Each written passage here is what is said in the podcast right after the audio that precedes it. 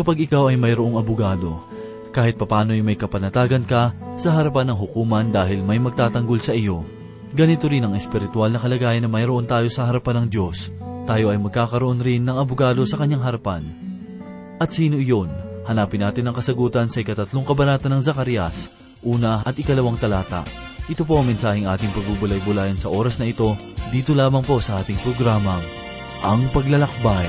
Tungo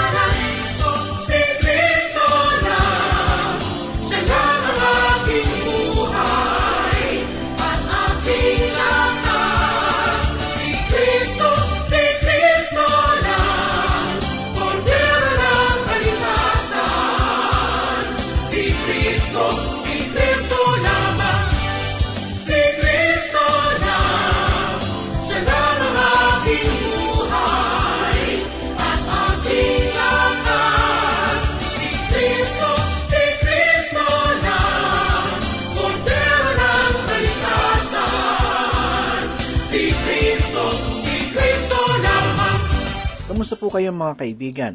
Ako po si Pastor Dan Abangco, ang inyong tagapanguna. Tayo po ay mag-aral ng salita ng Panginoon.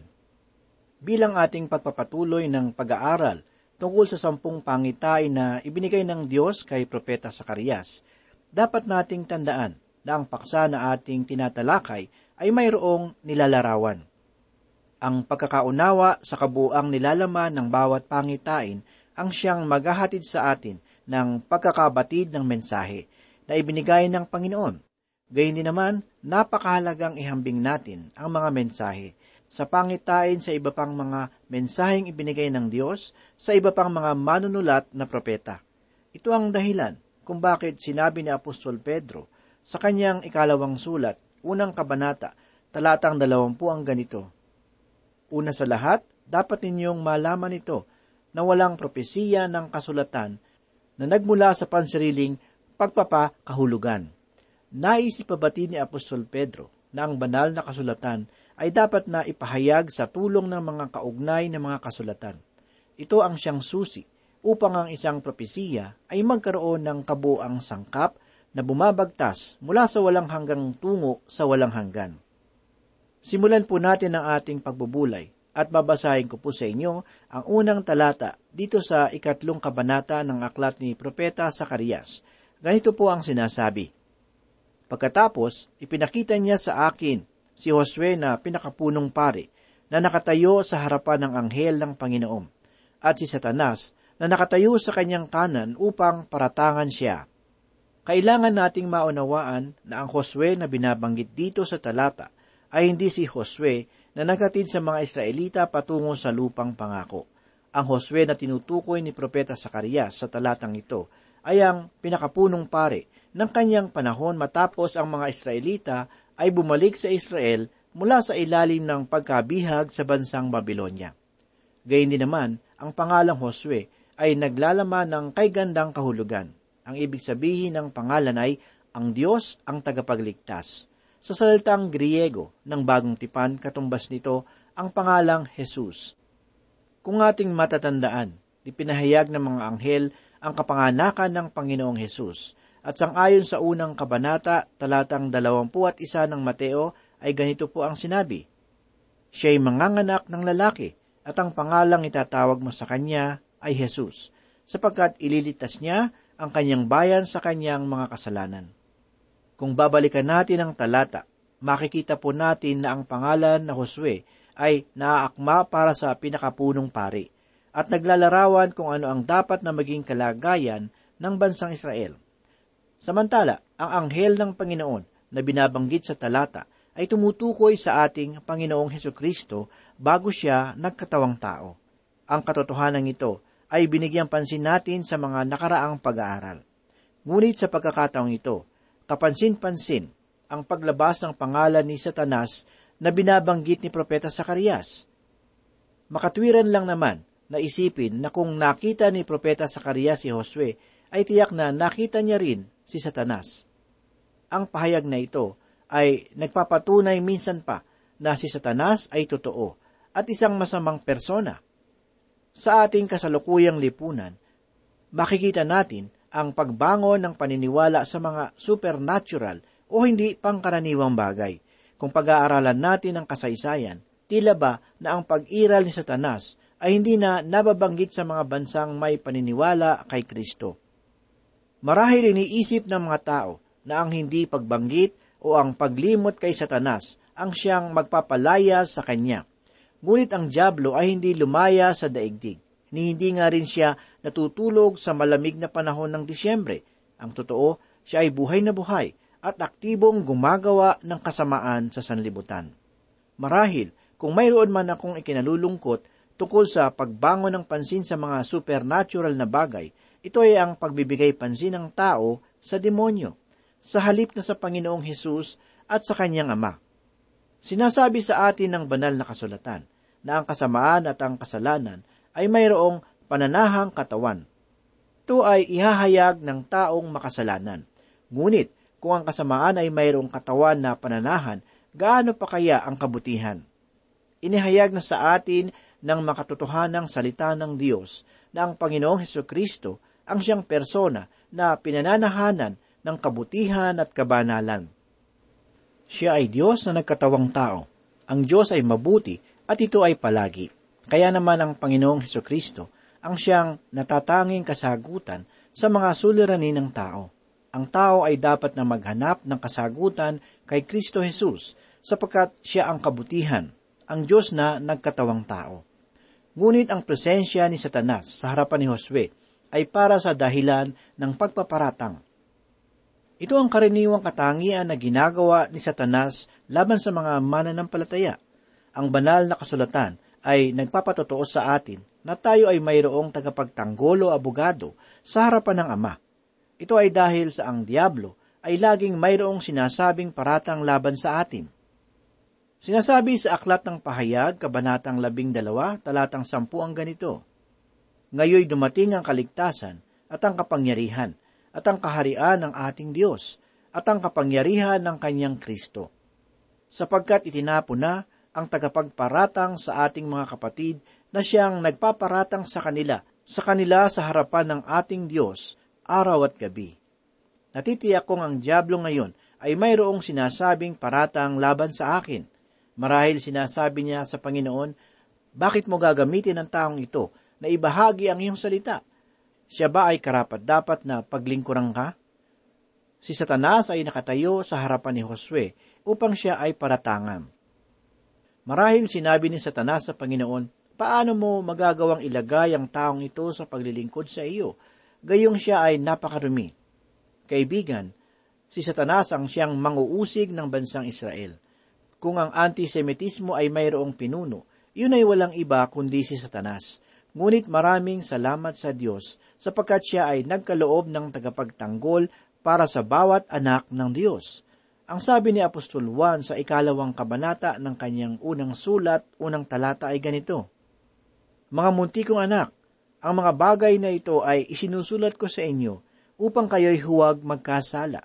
Ngunit, kung ang sino man ay magkasala, tayo ay may tagapagtanggol sa harap ng Ama, si Yesu Kristo, na siyang matuwid.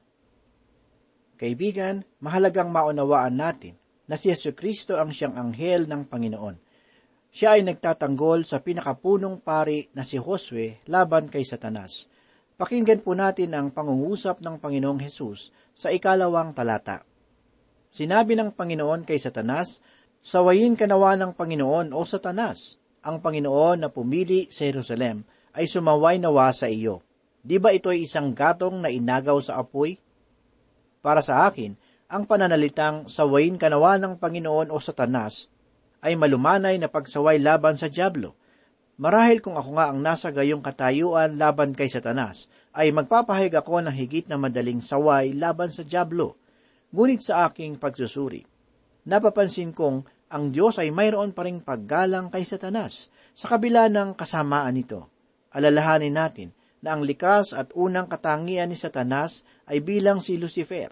Siya ay binansagan ng langit sa pangalang tala sa umaga, na nagpapakilala ng mataas na katungkulan o dili kaya'y mataas na kalikasan.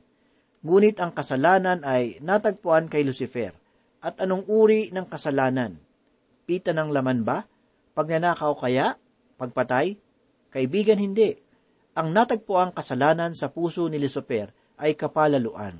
Ginamit ni Lucifer ang kanyang kalayaan upang gumawa ng bagay na laban sa Diyos at sa kanyang paghahari.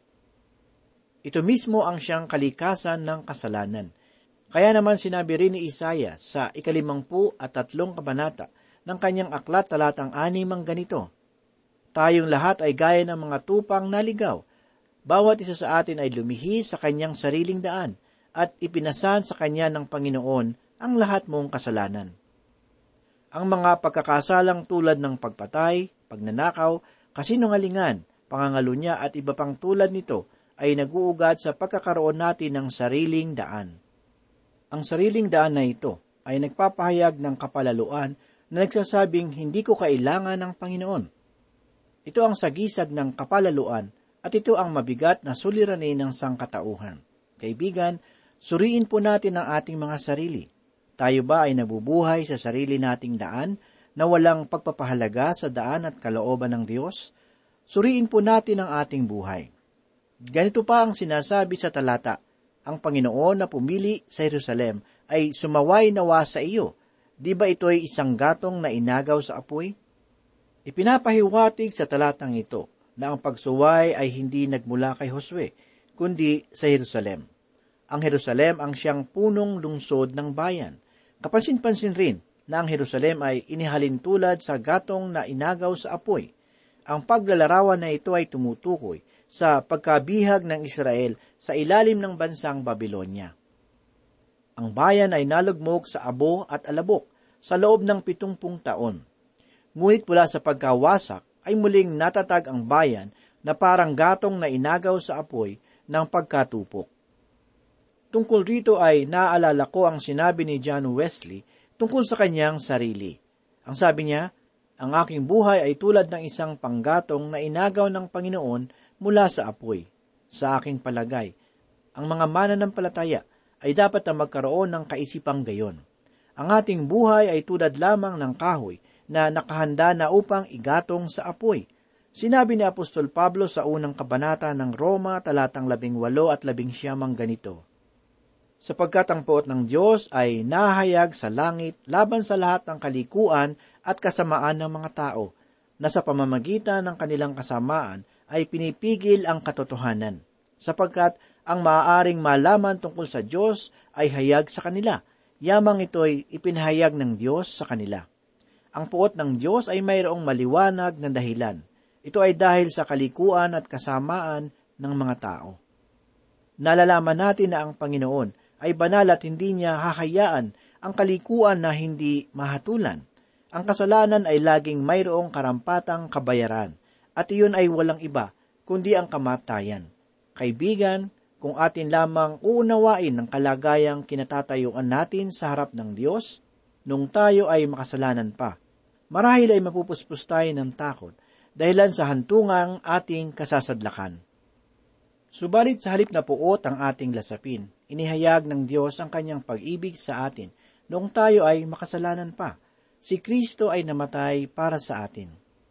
Kaibigan, binata ng Panginoong Hesus ang hatol na nararapat para sa atin.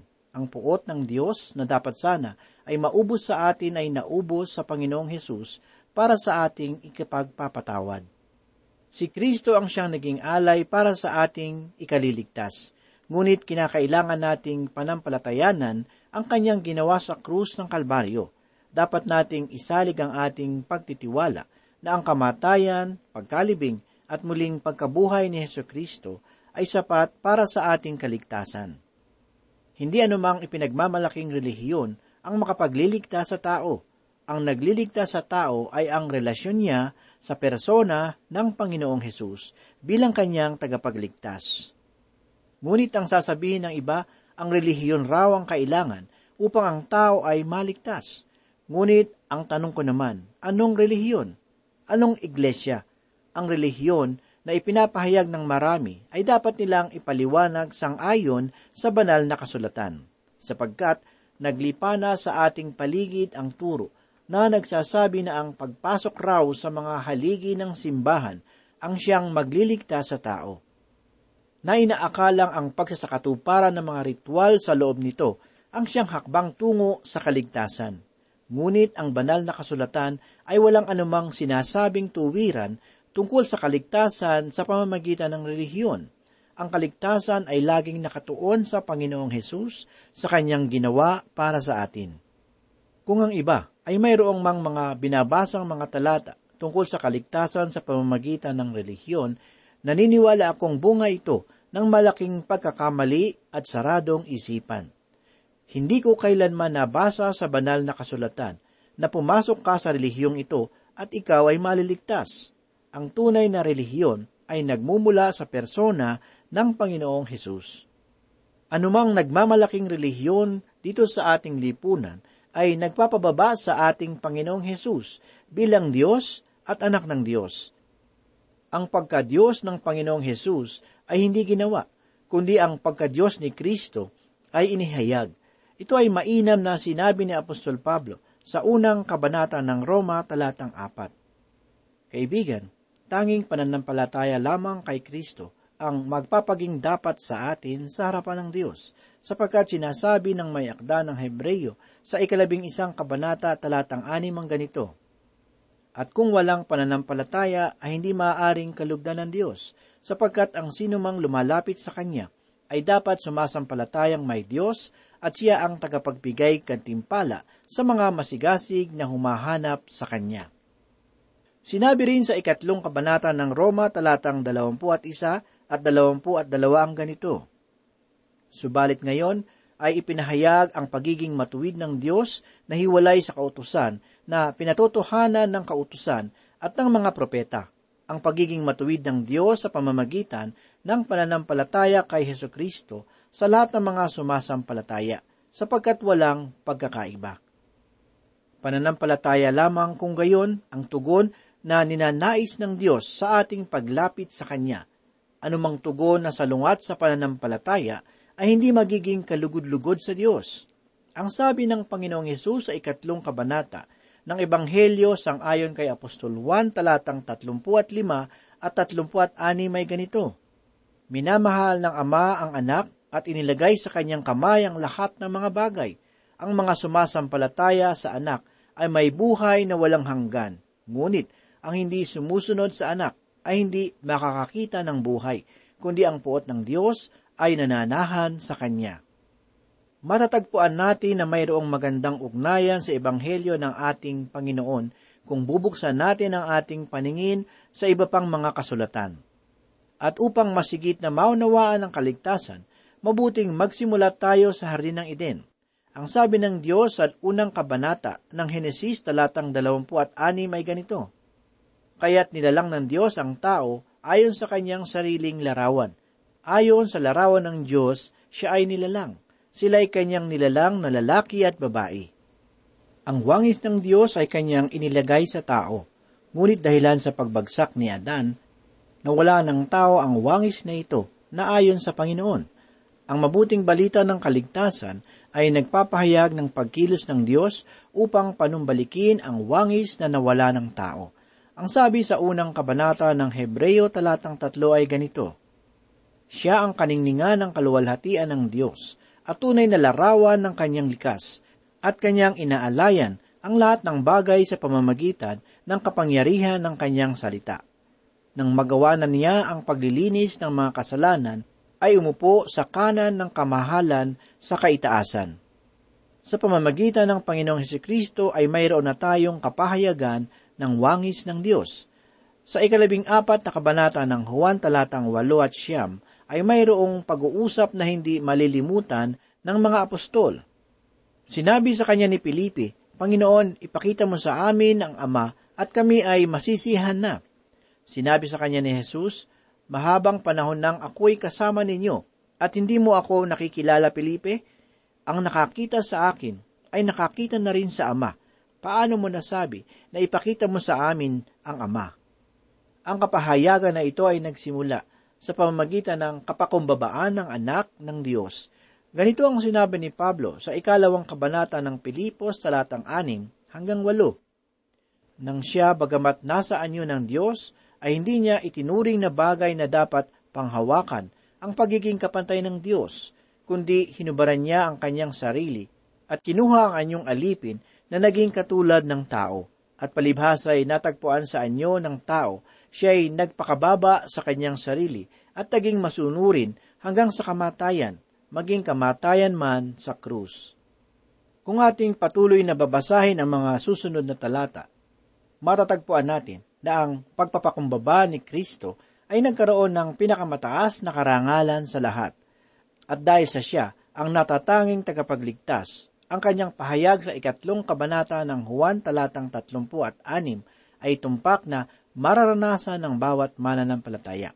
Ang sabi ng Panginoon, ang sumasampalataya sa anak ay may buhay na walang hanggan, ngunit ang hindi sumusunod sa anak ay hindi makakakita ng buhay, kundi ang puot ng Diyos ay nananatili sa Kanya. Ang kaligtasan ay kaligtasan mula sa paghihimagsik sa paraiso.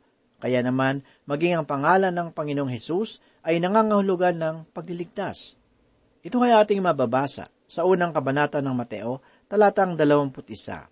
Ngunit ang katugunan ng tao ay hahati sa dalawang tugon. Ang unang tugon ay pagtanggap o pananampalataya. At ang ikalawa ay ang pagtanggi. Ang pananampalataya ay maghahatid sa pagpapatawad at buhay na walang hanggan. Subalit ang pagtanggi ay may kaakibat na kahatulan.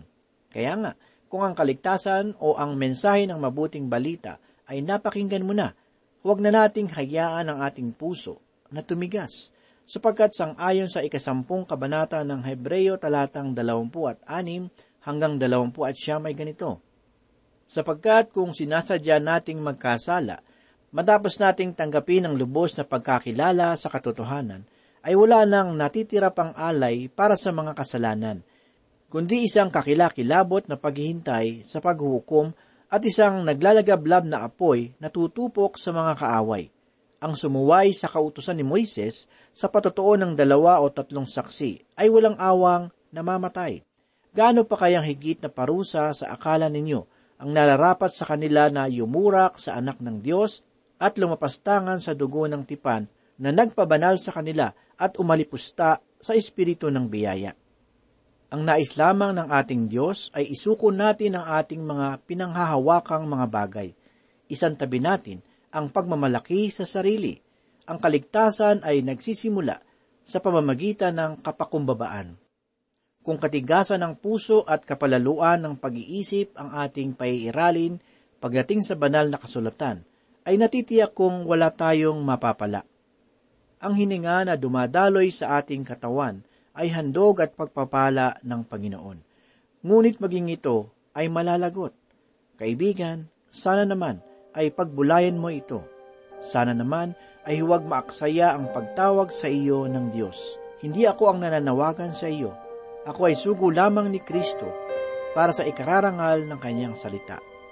Tanggapin mo ito at mabuhay na mayroong kapayapaan at taglay na kaligtasan. Manalangin po tayo. Muli po kami nagpapasalamat, Panginoon, sa araw na ito. Salamat muli at niloob mo na makapag-aral at magbulay ng iyong makapangyarihang salita. Salamat ito po ay nagbigay sa amin ng kabusugan ng kaluluwa at muli ay nagpatibay ng aming pananampalataya sa iyo.